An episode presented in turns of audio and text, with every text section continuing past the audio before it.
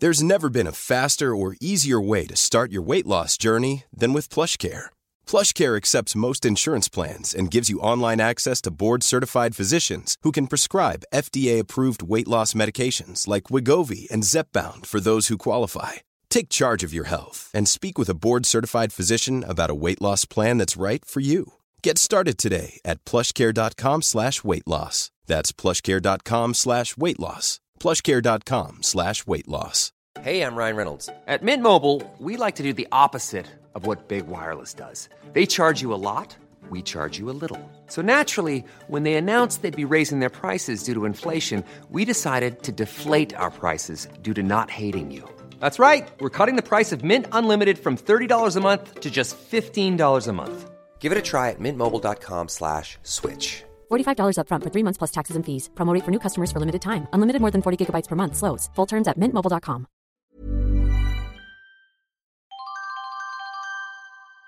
Hey, Sari. Hi, Jen. How are you? Good. How are you?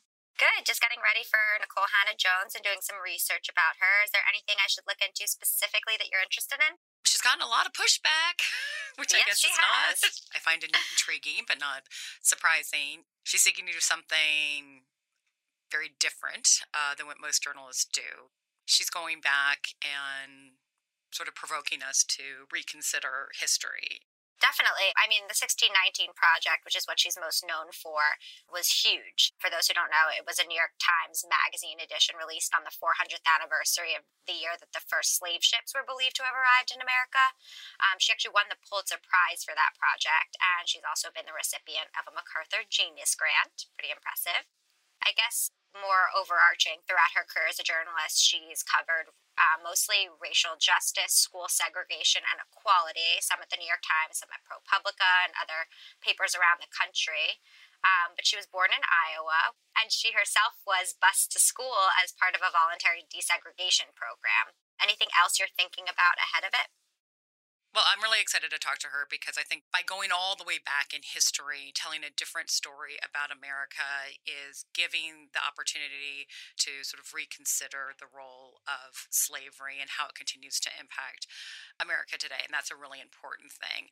And then there's sort of the subset of issues of all the kind of pushback that she's getting, not unfamiliar with pushback women who are provocative, who challenge norms get, but there's something particularly unique about even her allies being uncomfortable with the manner in which she, as a journalist, is approaching this topic. People find that she's not objective. And what does an objective really mean? I'm not sure that it means you come at it without a set of biases. I think we all do. It just means you come at it with a set of accepted biases. Totally. And I'm really interested to talk to her about that. Awesome. All right. Well, she's coming on soon, so let's get to it. All right, all right, all right. Welcome to Just Something About Her, a podcast from The Recount and iHeartRadio. I'm your host, Jennifer Palmieri. Hi, Nicole. Thank you very much for joining us. I really appreciate it. Really appreciate your time. Thank you. Where are you from in Iowa? I I'm from Waterloo. Waterloo, Northeast All Iowa. Yeah, yeah, yeah, yeah. Every four years, Yeah. everyone convenes on uh, Waterloo, and then we go back into obscurity. But that's where I'm from. I think I'm going there this week to cover the Theresa Greenfield race. Okay. Yeah, yeah. It's interesting. Interesting things happening there.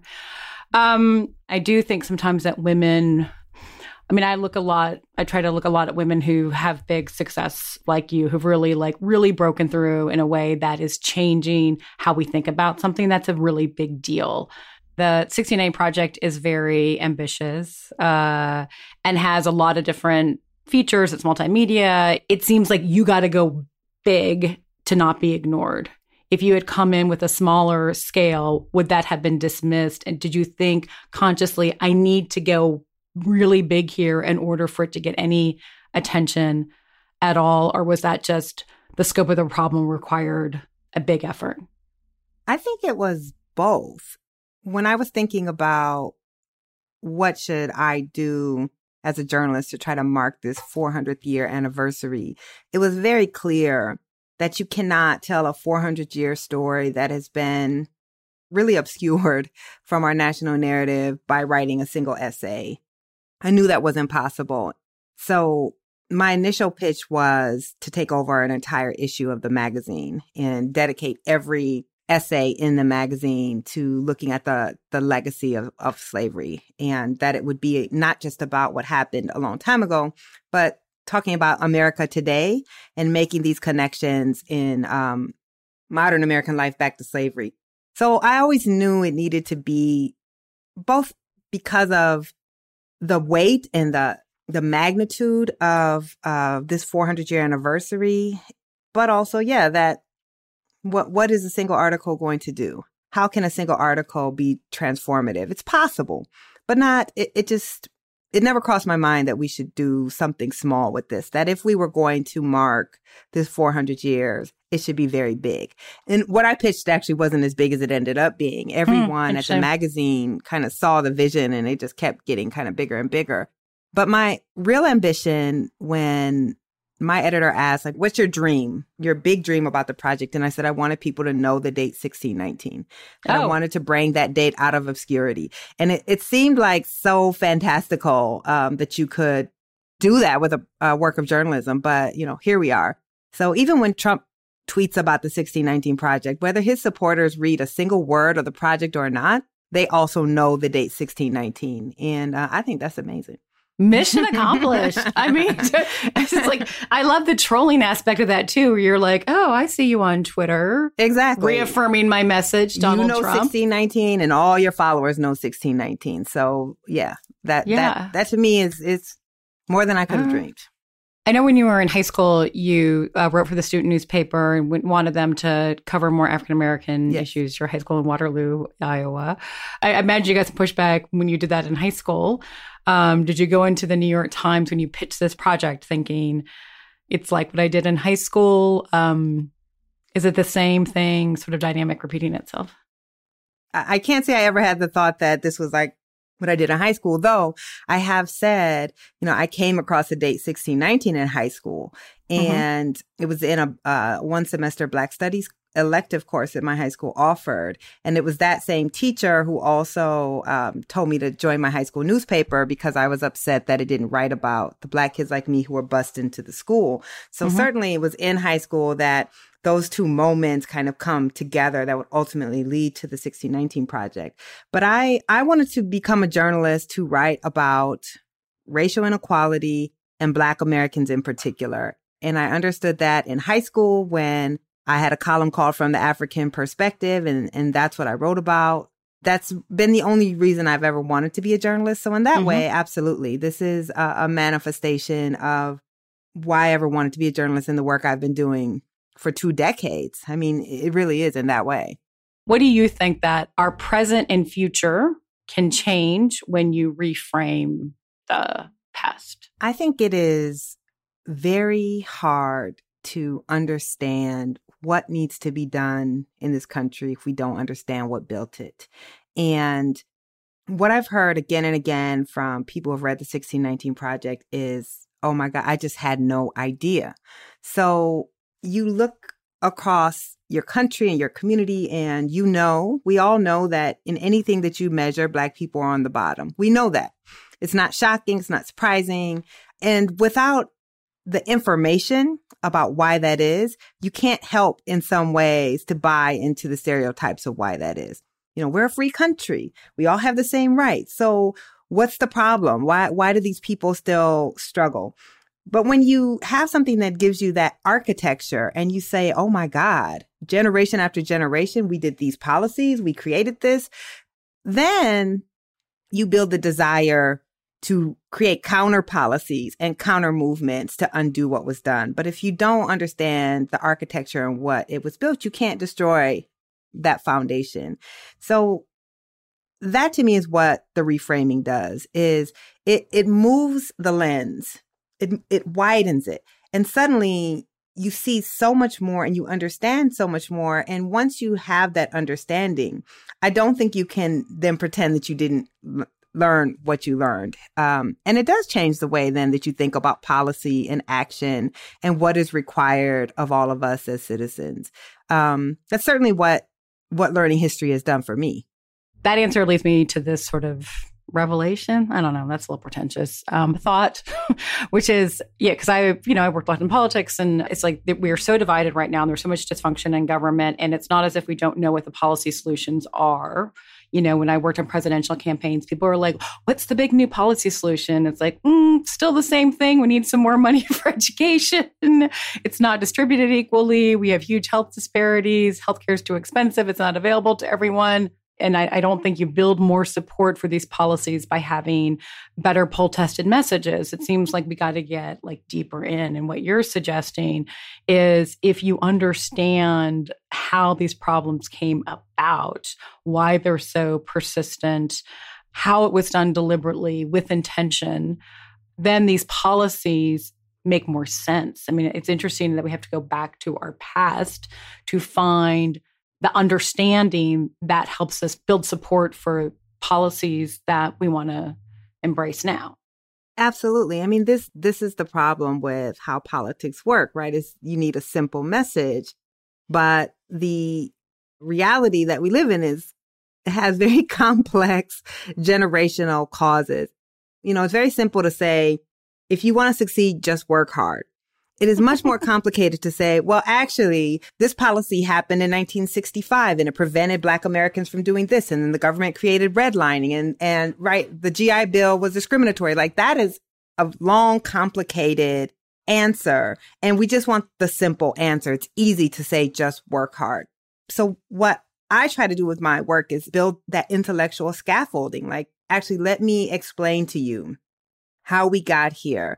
And then I think when you give people that basis of knowledge, then it's easier for them to understand policy that feels unfair to them, right? To, to say, for instance, black people deserve reparations just feels unfair. Right. Until you actually see, you know, the 350 year history until I tell you, well, I'm, I'm 42 or I wish I was 42. I'm 44. Um, and I'm the first generation of Black Americans for whom it wasn't legal to discriminate against me. Literally the first generation. When you can help people understand that, then I think you open the door for them to be more accepting of, of policies that again, their, their instinct is to say, well, what about me? That doesn't feel fair to me.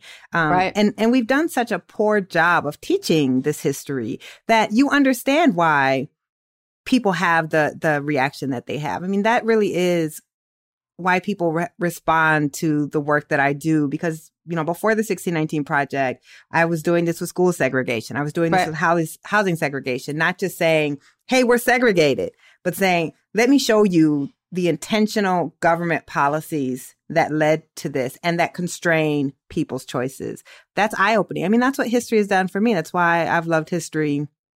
I mean, I used to watch History Channel with my dad. I've loved history since I was young because it it calmed me. All of a sudden, yes. society made sense to me when you understood what built it.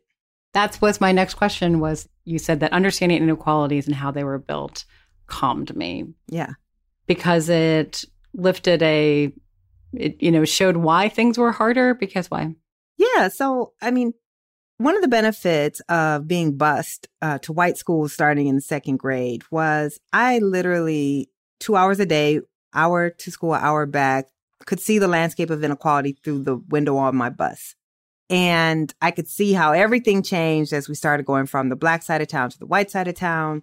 I had my neighborhood friends and then I had my white friends from school. And it was very clear to me that white kids weren't working harder. Their parents weren't working harder. They were working different types of jobs than the people in my neighborhood, but they weren't working harder. I knew that Black people wanted nice homes. They wanted safe neighborhoods. So where were these beliefs coming from that somehow we didn't work hard, we didn't want better? But yet you see the disparities. You see that the houses look in more disrepair on the black side of town, that there's fewer amenities, that black people seem to be struggling financially more than other groups. So you mm-hmm. had these facts, but no explanation for them except that, well, maybe we don't want better. But when you study history, all of a sudden it all makes sense. And you're like, oh, our neighborhood was redlined. People in this neighborhood couldn't get loans to fix up their home. They were barred from the union jobs that allowed them to lift themselves up. They literally couldn't move into the nicer white neighborhoods. Then there's a logic. Yeah. You understand why it happened. And that just made me want to learn more history and more history and more history. I wanted to fill in all of these gaps.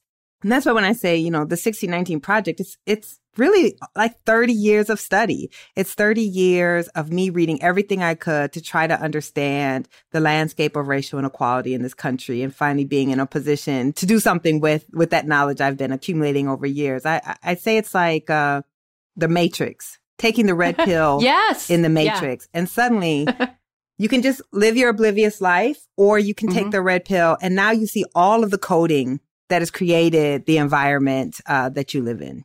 But it does seem that in your own career, maybe you're mirroring what has to happen sort of writ large in America's awareness, which is you started, or, you know, some of your, your journalist work is about education and uh, the racial disparities there.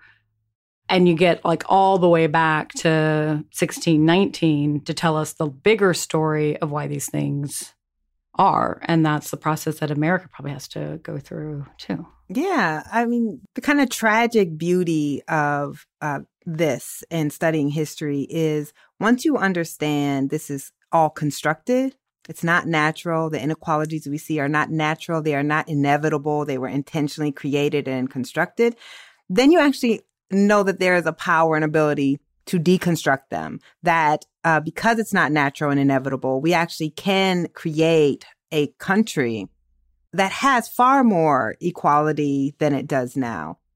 So it, it's been amazing to me how so many critics of the project say the project is teaching victimhood, when I actually think it's incredibly empowering to understand these created systems because one, then you don't internalize and say, oh, it was just right. us. We just don't want to try or work hard. You're like, oh, there's a reason why people were working so hard and not getting ahead. That is actually empowering, but also it empowers you because it provides the roadmap to deconstruct what has created all of this inequality. So we know what to do. You do the opposite of what was done to create it. The sad part about that is, though, is that there was a tremendous amount of government and private resources that have gone into creating the inequality. And we want to put very, very little of those resources into undoing it. All right, we're going to go pay some bills and we'll be right back with New York Times writer Nicole Hannah-Jones. Hey, I'm Ryan Reynolds. Recently, I asked Mint Mobile's legal team if big wireless companies are allowed to raise prices due to inflation. They said yes. And then when I asked if raising prices technically violates those onerous two year contracts, they said, What the f are you talking about, you insane Hollywood ass? So to recap, we're cutting the price of Mint Unlimited from $30 a month to just $15 a month. Give it a try at mintmobile.com slash switch. $45 up front for three months plus taxes and fees. Promoting for new customers for limited time. Unlimited more than 40 gigabytes per month. Slows. Full terms at mintmobile.com. Many of us have those stubborn pounds that seem impossible to lose, no matter how good we eat or how hard we work out. My solution is plush care. PlushCare is a leading telehealth provider with doctors who are there for you day and night to partner with you in your weight loss journey. They can prescribe FDA-approved weight loss medications like Wegovy and Zepbound for those who qualify. Plus, they accept most insurance plans. To get started, visit plushcare.com slash weight loss. That's plushcare.com slash weight loss.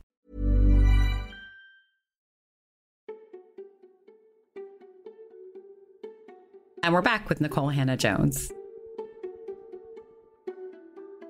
So this podcast is called Just Something About Her because, you know, my experience, uh, women that sort of step outside the boundaries of how women are normally expected to behave, sort of, you know, push the boundaries. People often say about them, I don't know, there's just something about her I don't like. There's just something about her I don't trust.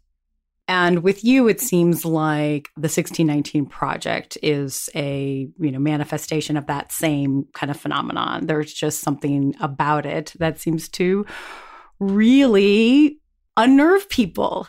And I know that when uh, California schools, Chicago Public Schools, said that they were going to teach the project to students, there's a lot of backlash around that. There were five white historians that wrote a letter to the New York Times saying that the premise of the project was flawed. Uh, this notion that the Revolutionary War and American independence was tied to founders wanting to maintain slavery, distance themselves uh, from British abolitionist movements. People were very unnerved by that. Could you, in your own words, explain what the people who've criticized the project have said and where you stand on their points.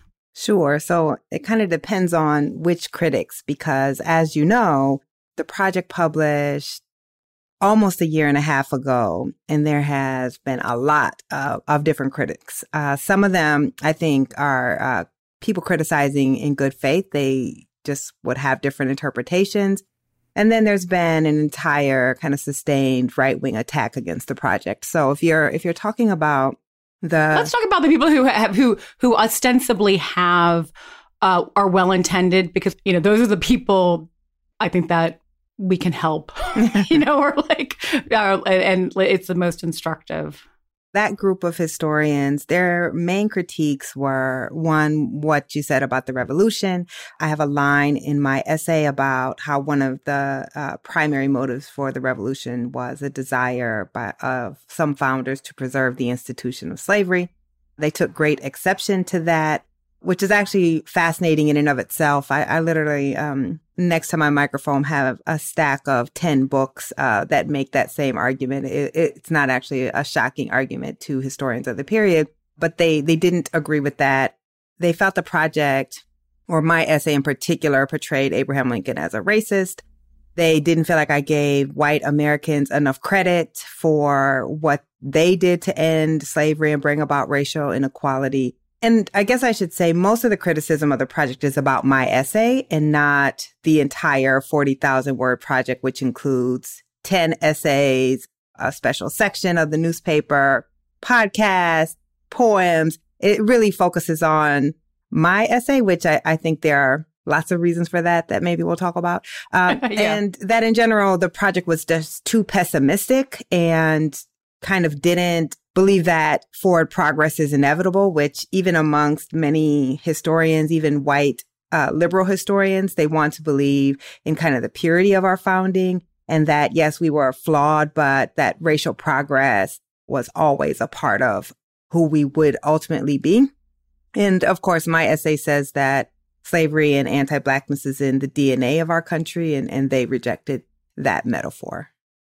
You know, some of the critics I've read the one that really just had the biggest impact on me was Bret Stephens' mm. column because the word ambition that he kept using um the very beginning of his piece he keeps talking about ambition and ambition in journalism and how that can be a good thing but ambition is like an interesting word when you're talking about a black woman who has a very big challenging project that's sort of shape shifting in how we look at a, an issue in the new york times and he said, but ambition can be double edged. Mm-hmm. Journalists are most often in the business of writing the first rough draft of history, not trying to have the last word on it. Like, parentheses there for me is, how dare you, Nicole, right? How dare you try to have the last word on it as if that's what you're trying to do.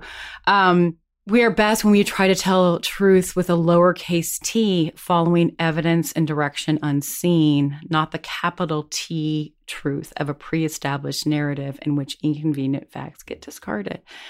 I mean, I get what he's saying, but I thought, mm, I think that might be what's part of what's wrong with journalism today is that particularly the unseen, that word unseen, that he wants the journalist to not be part of it. And I've always felt that journalists they should try, seek to be seek to have credibility, but I think to, to claim that they can be objective, erase themselves from the story. What that really sort of has boiled down to is a tradition of where the white man can be the objective journalist because he's the one who's not marginalized. He's the one that doesn't have a stake in telling this history in a different way. But what did you, you know, I'm interested if you have a reaction to what he said, but really, I think that what was unnerving to him was you were doing journalism in a wholly different way. And I know that at one point in your life you thought about being a historian and settled on a journalism, but what were you trying to shape and move there? What do you think about that journalism should be? Yeah, I mean, I clearly thought that entire column was just eh, tremendously patronizing.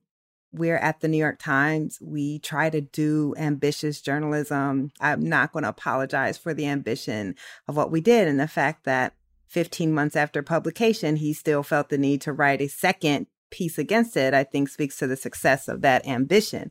Other than that, I'm not even sure what he means by small t and big T because if you take just the column, his argument that somehow 1776 is the date that matters and that it speaks to the country that we are, that's not a neutral position either. That is a position that one can have as a white male whose people were not enslaved, uh, who had the right and ability to vote, for whom the democracy initially was built for. But he can pretend that that is a neutral, objective position. I just don't pretend. That's the difference between the type of people who say that journalists should not have a point of view or a perspective right. or put their thoughts. Every journalist's decision to a degree is subjective. what beats we have? We have a police beat. Every single newspaper has a police beat or a crime beat. They don't have a poverty beat. That's not an objective decision.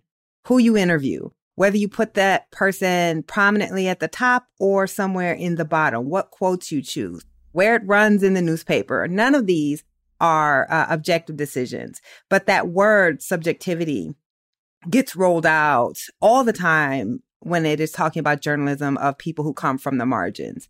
And we are asking people who come from the margins to pretend that their experiences don't color their journalism because oftentimes white journalists and particularly white men can pretend. They can pretend that they they have no thoughts or feelings about any of this. It's just the facts. Well, that that's not true. And so I think his response to our journalism was that it was deeply unsettling to the myths that he wants to hold about America. And those myths have not been useful to me. And this yeah. project was about pointing that out.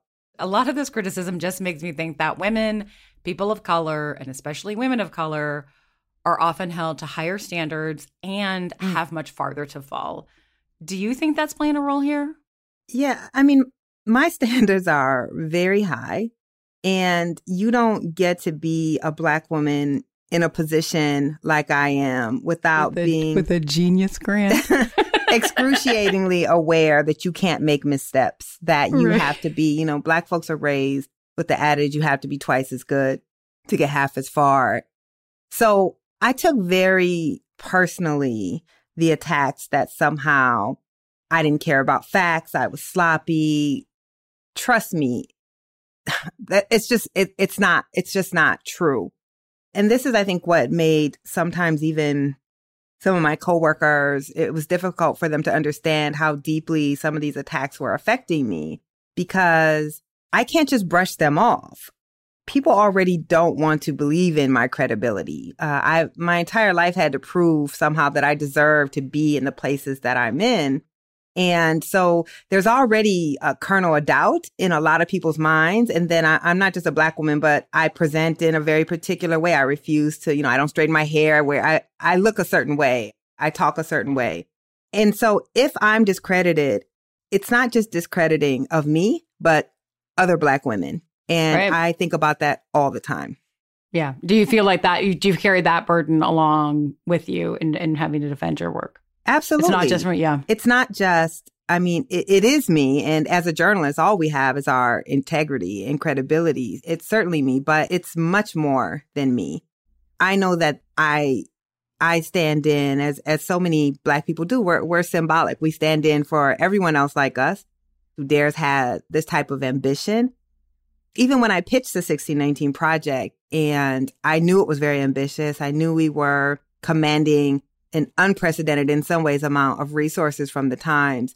And if we had failed, I understood how much harder that would make for the next black or brown woman who came behind me to pitch something this ambitious, that it would be, whether consciously or unconsciously, used against uh, the people coming behind me. This is the burden we carry all the time.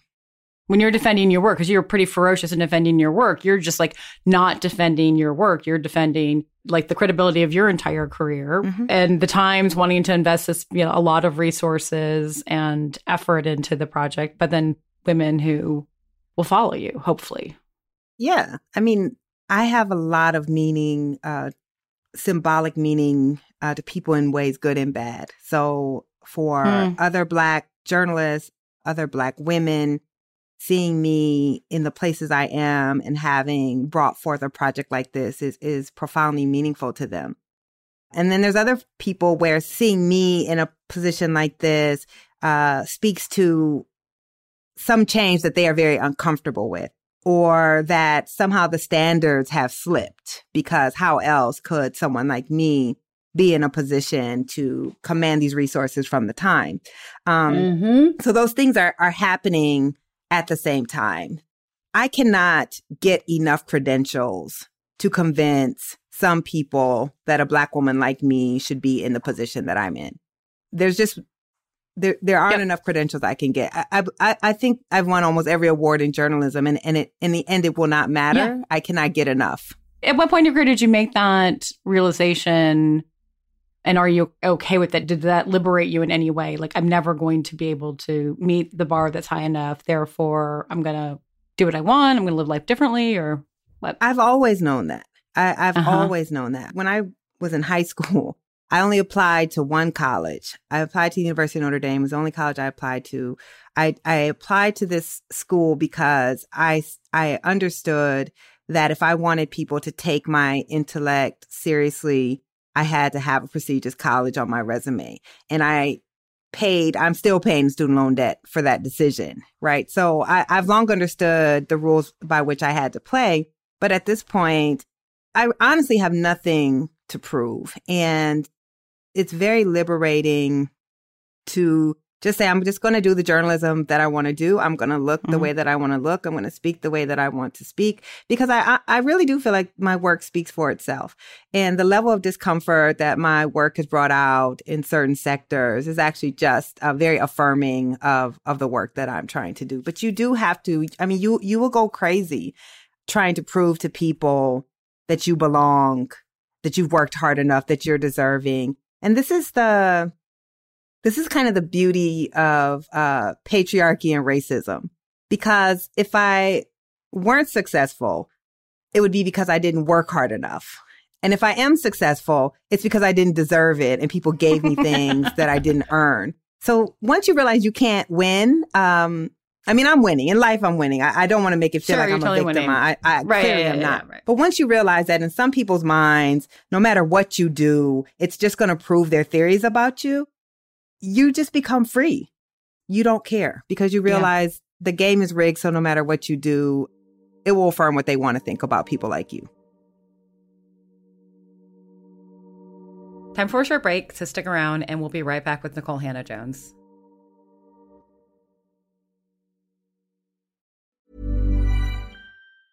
Even when we're on a budget, we still deserve nice things. Quince is a place to scoop up stunning high end goods for 50 to 80% less than similar brands. They have buttery soft cashmere sweaters starting at $50, luxurious Italian leather bags, and so much more. Plus, Quince only works with factories that use safe, ethical, and responsible manufacturing. Get the high-end goods you'll love without the high price tag with Quince. Go to quince.com/style for free shipping and 365-day returns.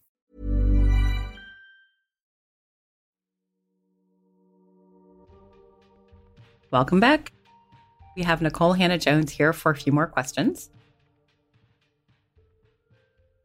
On the positive side, what do you think this country is capable of? What's your best case scenario for where we can when we're when we're reconsidering history and learning from it that we can go?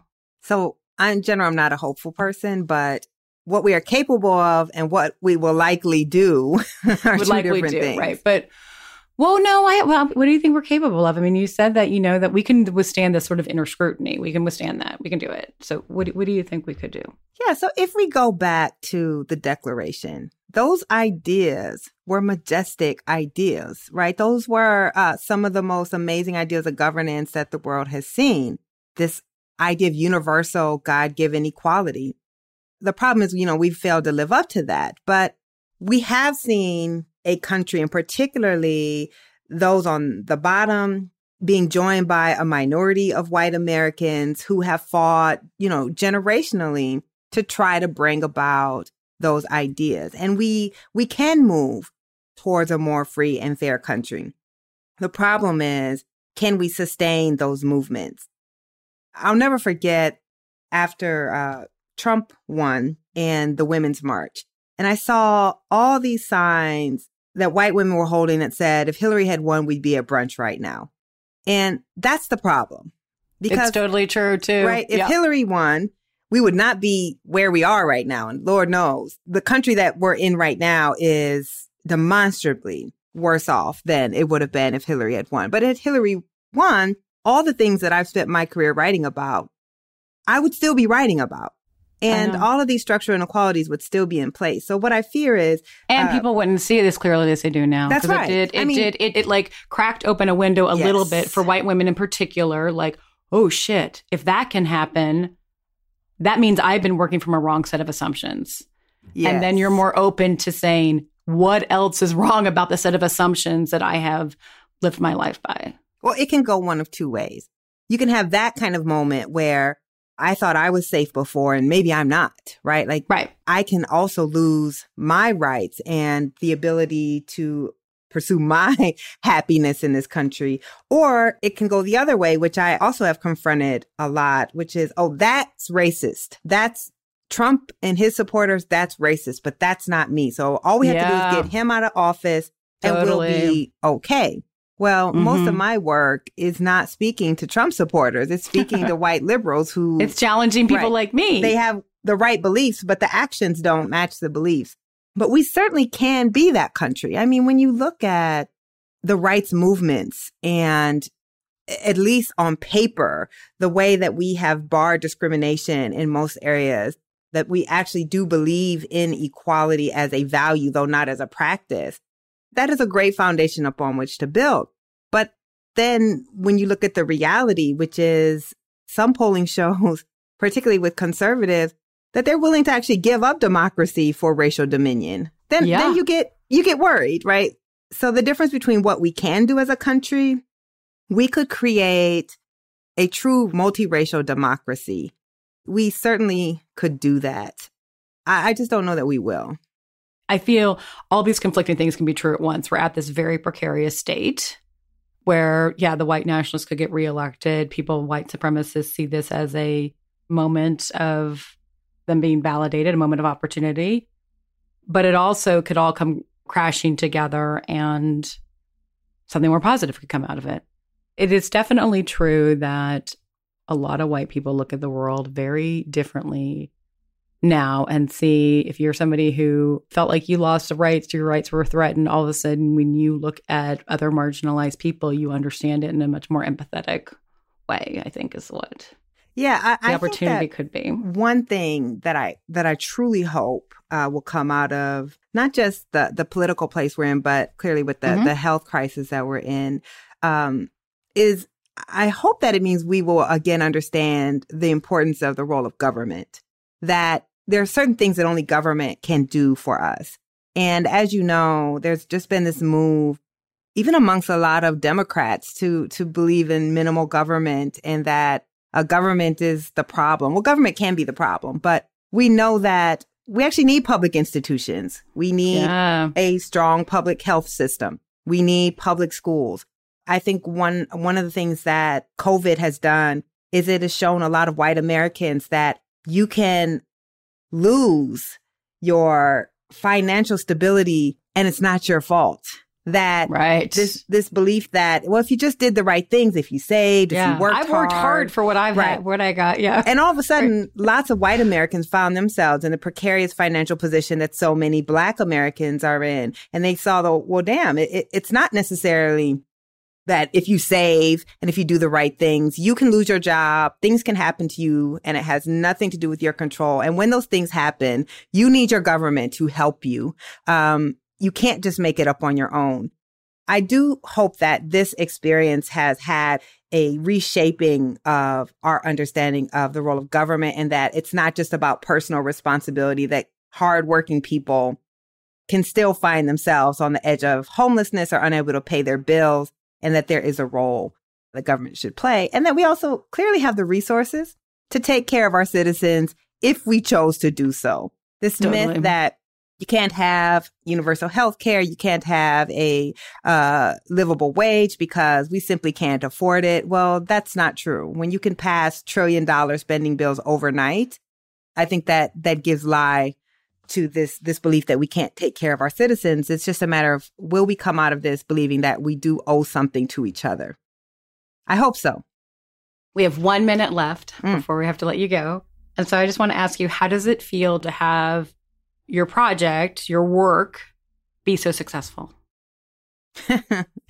um, it's surreal, and I'm tremendously proud because the success came without compromise of my personal values and um, of the work. But it also comes with a burden because uh, the higher the project has gone, the more the more attacks that that we receive, and um, so yeah, on any given day, it's I feel up or down, but mostly I, I feel incredibly proud that we've created something that has had this impact without having to compromise who we were what we were trying to do. I mean, that's a pretty inspiring lesson for you know, women that are listening to this. So Thank you. thank you, Nicole Hannah Jones, for doing this Thank and for you your so work. much. Yeah, it's been a real pleasure.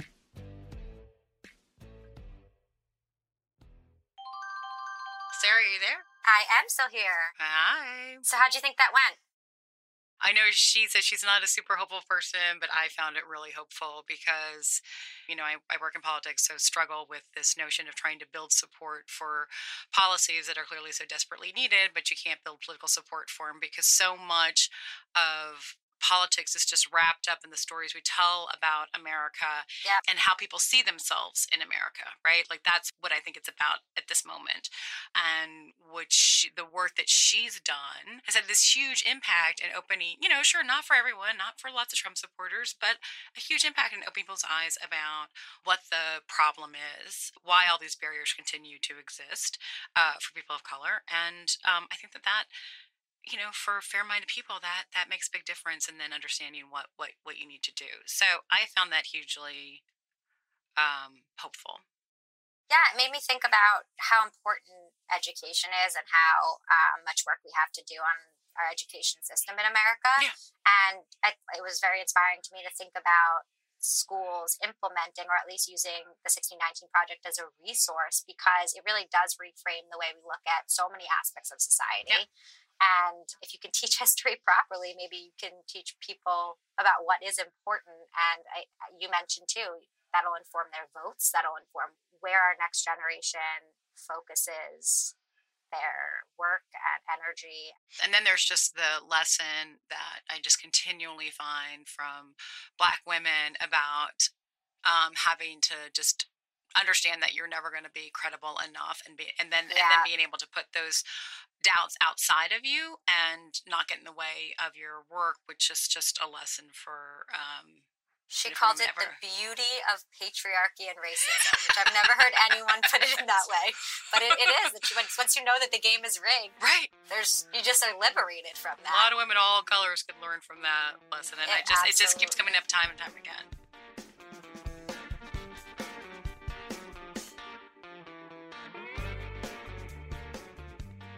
Thank you to Nicole Hannah Jones for being on the show.